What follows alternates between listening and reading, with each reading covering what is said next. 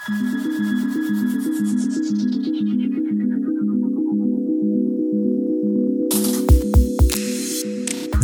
is Sidebar, where we break away from the echo chamber to give you the inside track on the latest legal issues and trends in business, law, and society, and predict what they mean for your future.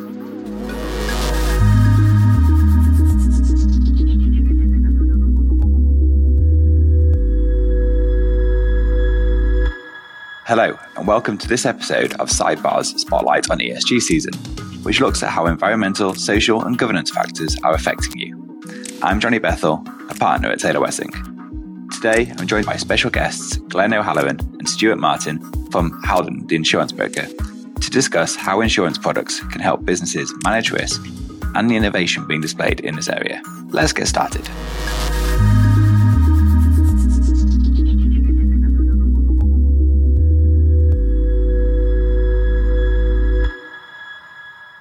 So, Glenn, Stuart, thank you for your time today. Would you like just to give a, a very brief introduction into your roles at Howden and the aspects of ESG which you focus on? Thanks, Johnny. Hi, um, my name is Glenn O'Halloran. I work within uh, the Howden M&A insurance division and, and, in particular work on environmental risks uh, within the context of a transaction. I think for us, ESG is becoming uh, much more apparent for both um, buyers and, and sellers uh, within the context of a transaction. If you look back just a few years ago, ESG due diligence wasn't even a thing that, that cropped up um, in a transaction. Now it's almost mandatory uh, on everything we do. And uh, Stuart, over to you. Hi, everybody. So, Stuart Martin here. Delighted to be joining the podcast today. I sit in the Howden Climate Risk and Resilience team. So, we're group level. And our aim is to support and connect all of Howden's businesses across the group to try and help them with the development of new insurance products, helping address new markets and to try and find insurance solutions to address the problems associated with climate change and the move from a, a, high to a low carbon economy. And now's a really great opportunity for us to demonstrate what the insurance industry can do in the world of sustainability and ESG. And insurance has got a really important part to play. Thanks, Stuart, and, and thanks, Glenn. I, I, think this is a fascinating topic and, and a fascinating area because you often think of insurance as something which is a cure for something that's happened. I think ESG intrinsically is something where one would think prevention is the more important factor. But I'm sure as we discuss today, we'll learn how perhaps insurance is part of a multi-pronged approach that businesses can take to managing ESG issues. I'm a corporate lawyer by trade, so if it's okay, I'm going to start with a couple of questions for you, Glenn, on the M&A side. And obviously, we've seen on, on transactions how ESG matters can be increasingly large issues for the investors and decision makers who are making investment decisions around businesses. In terms of insurance solutions to these, do you see insurance market dealing with specific issues or general issues more often than not? So on, on the M&A side, as you say, it has been an interesting journey over the last few years. If we turn back the clock a few years ago, buyers would typically undertake, you know, standardized environmental due diligence, phase one or a phase two, you know, environmental site assessment. Whereas these days, those types of reports often accompanied with perhaps even more detailed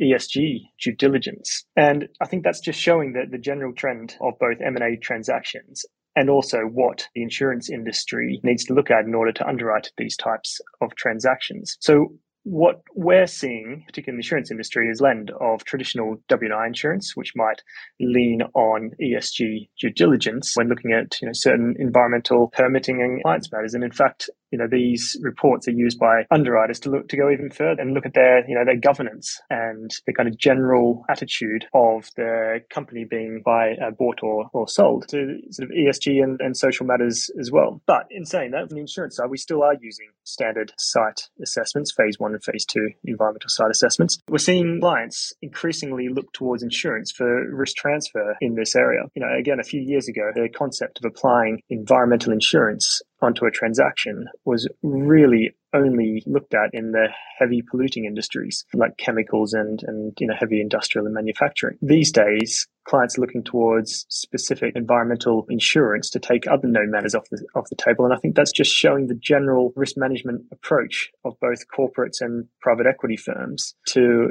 accepting environmental risks. Because of course, you know, it's an it's an area that's quickly evolving and clients are facing more risk than ever before. It seems to be particularly on the E rather than the S and the G. This is a question I'll come back to in a minute, actually, as to whether you think things might move towards the S and the G if you agree with that assessment. But on the E side, and we talked about taking specific known issues off the table. Do you see the insurance products being used for when there is a sort of specific environmental issue that has been uncovered as part of diligence, whether that's contamination or something similar to that, or and or do you see um, insurance products dealing with unknown issues which haven't been picked up yet, which may come up after a transaction? I think both are true, and it's often reflected an equation, I suppose, of or a function rather of the um, the due diligence that's been undertaken. You know, quite often we'll we'll find specific soil and groundwater issues that may hold up a transaction, and again, this, these might be things that you know a few years ago might have been quite acceptable to a, a particular buyer, um, but these days they really are holding up or scuppering a transaction because of the heavier focus at a board level of the buyers or the investors to ensure that they are managing their environmental risks appropriately. On the flip side of that, the due diligence undertaken might be quite limited.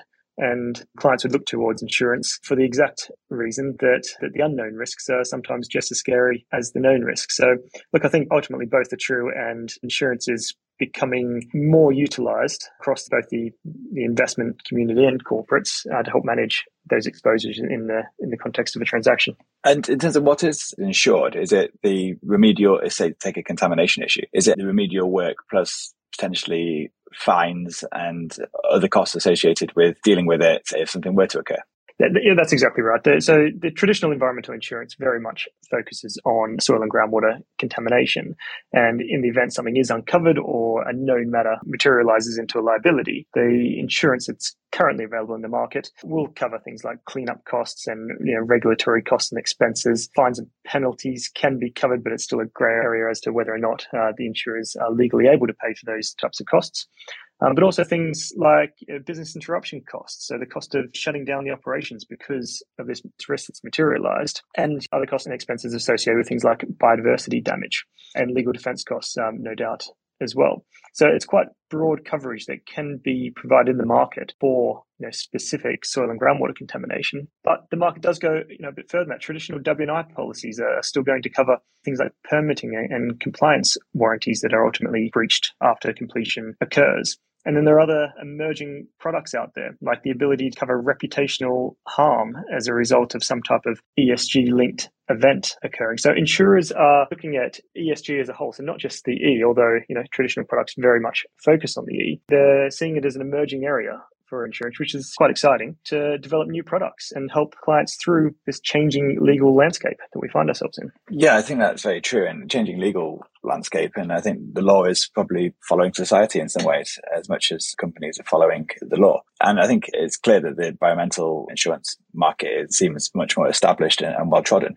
But it, it's interesting to hear what you're saying about how the insurance, what we may see more insurance products in the S and the G areas. And I think you touched upon there about potentially reputational risk policies, which it should be very interesting to hear about, and potentially also S and G matters, which are perhaps not even the consequence of an environmental issue. So where the reputational issue, for example, could come from something which is not environmental, but is perhaps otherwise reputationally damaging. Yeah, absolutely. So I think to really explain where the insurance market is looking at, I think it's also important to take a look at the existing underwriting practices on you know those traditional products like property and, and casualty insurance. So in our experience, underwriters are now, you know, looking at certain clients to really help guide their underwriting decision on traditional property and, and casualty insurance.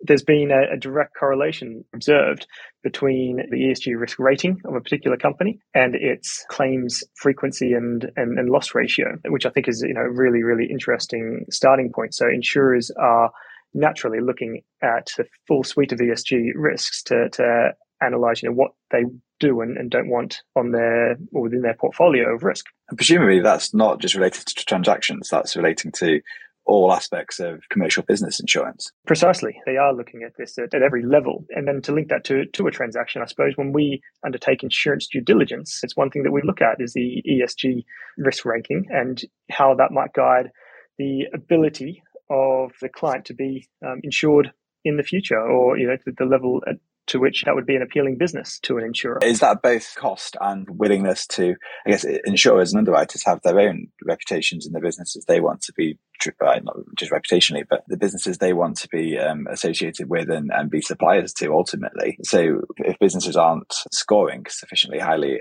on ESG ratings, is that going to be an additional cost of premium or would some insurers perhaps not even look at those businesses. Yeah, I think that's that's exactly right. It could be a, um, one, the other, or, or a combination. It could, as an insurance broker, as we are, it could limit the amount of or the number of insurers that we could approach, which would then uh, have a knock-on effect to the pricing and and the coverage that's available. I think one of the things we touched upon earlier was the possibility of reputational risk insurance which I think is, is an interesting one because by definition it's um, slightly after the horse is bolted and is, is probably part of a, a multi-pronged strategy for dealing with risk. As a lawyer and someone who has to think about these matters in terms of if you had a reputational risk policy and there was a, a matter which damaged the reputation of a business and, and its its financial performance reduced, what would they be claiming for under the policy? And in broad terms, how would such an insurance policy quantify the loss which flows from the incident which has damaged the reputation of the business?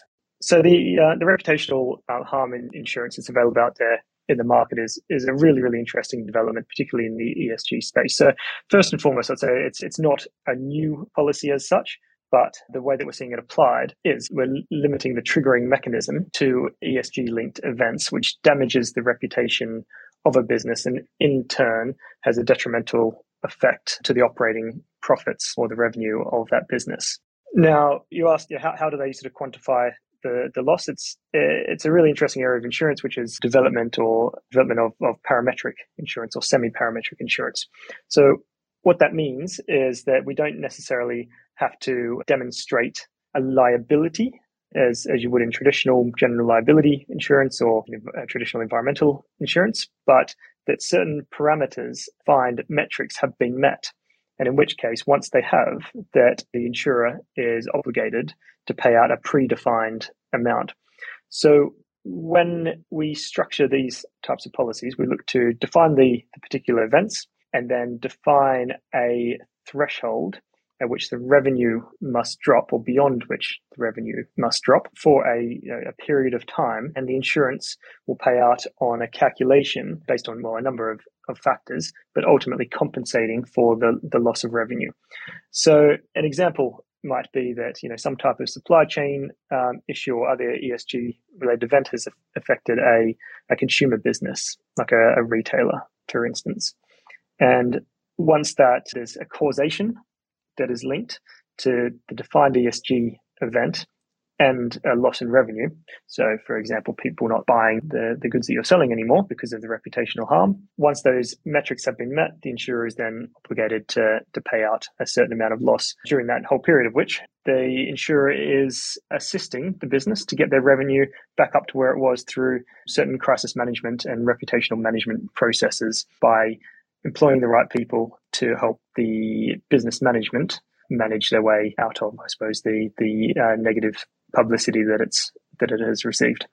Potentially very useful product, and I could talk to you a lot longer for. We, we can leave that one there and move on, Stuart, to talk about some of the different aspects and perhaps more positive aspects in, in some ways rather than dealing with a reputational matter and, and some of the innovative products which which I've read about which have been developed by insurers at the moment.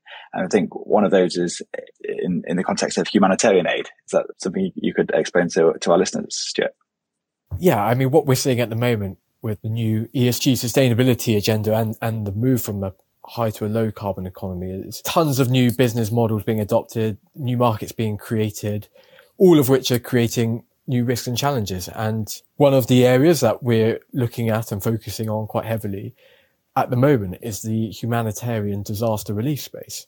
And anyone who's read or, or even seen details about the latest UN climate report, there's no doubt that climate change is increasing the frequency of natural disaster events and, and this disproportionately impacts the world's poorest.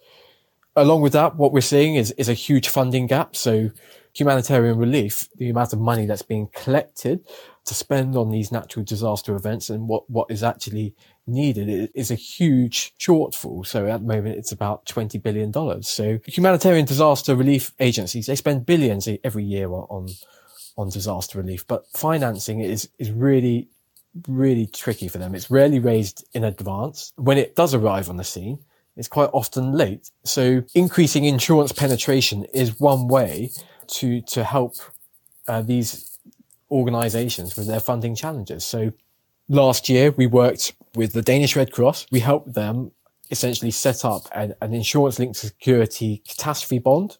So it's an alternative way in which disaster relief is pre-funded. And it resulted in the world's first volcano catastrophe bond. Just for a bit of context, there are about 500 million people who live near an active volcano. And for the Danish Red Cross, they chose 10 of the most active volcanoes, which would cause a significant loss of life or loss of livelihood to uh, the populations in the surrounding area were these uh, volcanoes to erupt. And by using a, a, a cat bond based on a, a parametric trigger mechanism, which is based on a index, so Richter scale for an earthquake or wind height or, or sorry, wind speed or wave height. For, for the volcano, it was based on the height of the ash column plume and also the wind direction.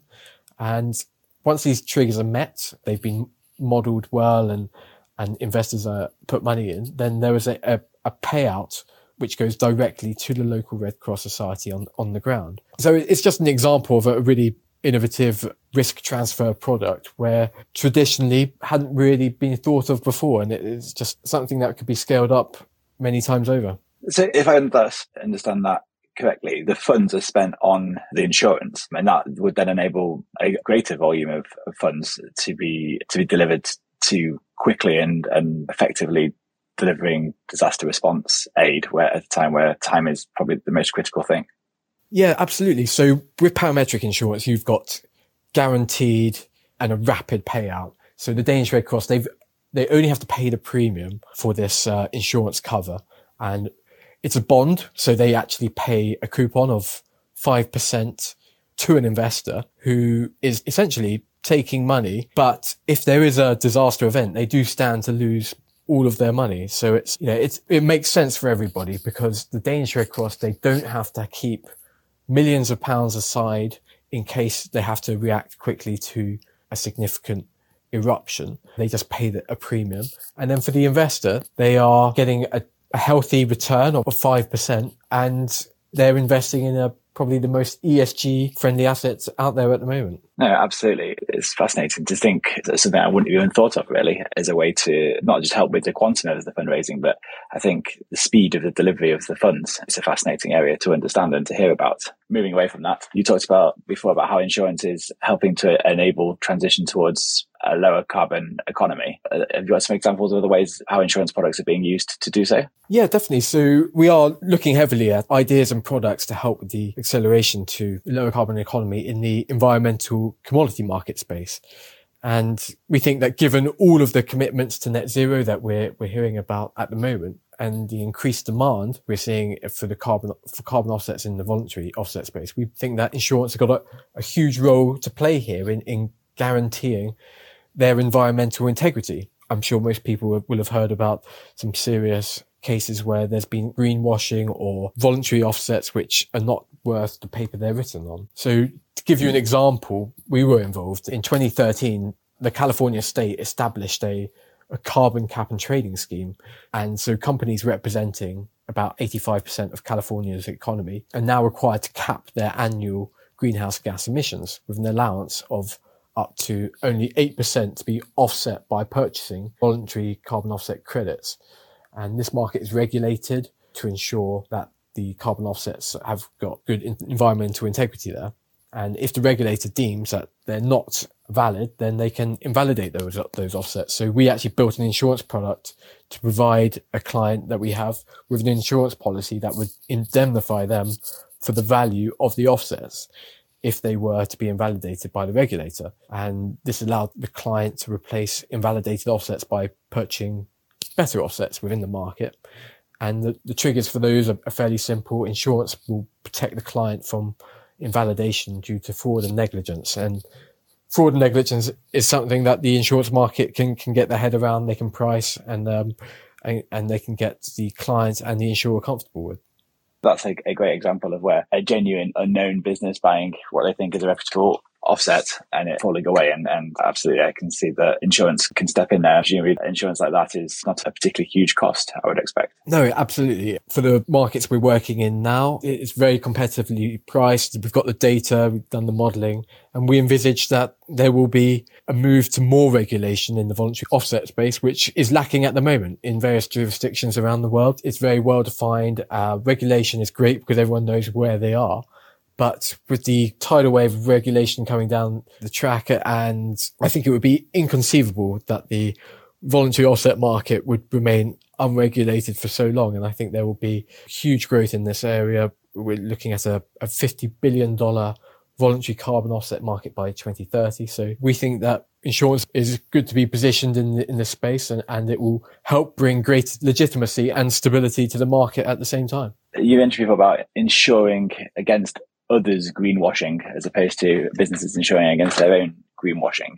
Are there any other examples of products you've seen in the market which would help for that? Because I think that's a, a, big risk of people who are absolutely trying to do the right thing and through no fault of their own are left exposed. Yeah, there's a huge reputational risk for many of the sorts of clients and companies we're talking to. I think the carbon offset space is one such area where we think that insurance can have a huge role to play. But we're also looking at helping energy clients, for example, or fossil fuel emitting type businesses as they move on their transition to a, a lower carbon economy. And we all know turning off carbon emitting power plants in countries around the world is not going to be the solution, but cannot replace coal uh, with wind overnight. Our, our, job is to help clients transition. So we're looking at various different products which will help our energy team, for example, as they build out practices and, and products with their clients who are moving away from fossil fuels. Well, thanks both for your time today. That's been an incredibly fascinating conversation. I think insurance in this area is definitely wider and more far ranging than, than I would have expected. Is there one takeaway which you'd like to leave with our listeners?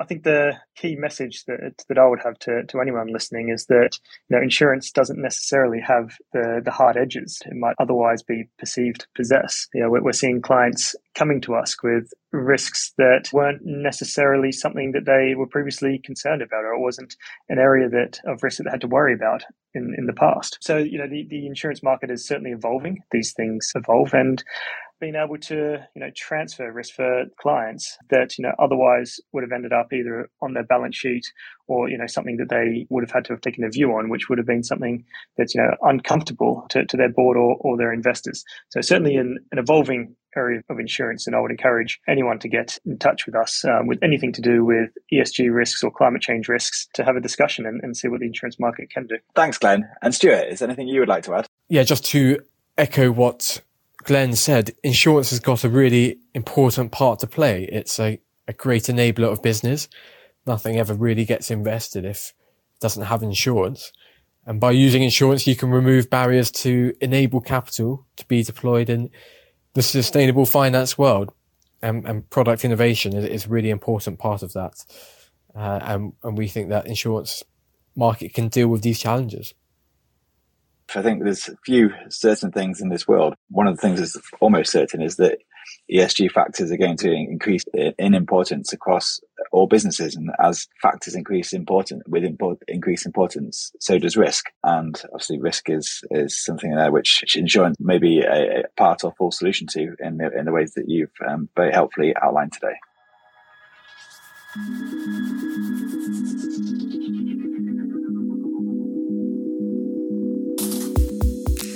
That's it for this episode of Sidebar.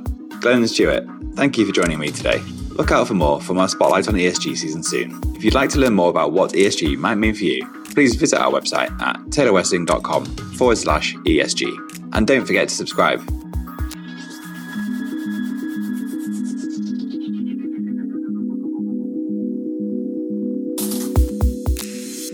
Thank you for listening to Sidebar. Tune into our next episode by subscribing now and have the inside track on the latest legal issues and trends in business, law, and society and what they mean for your future.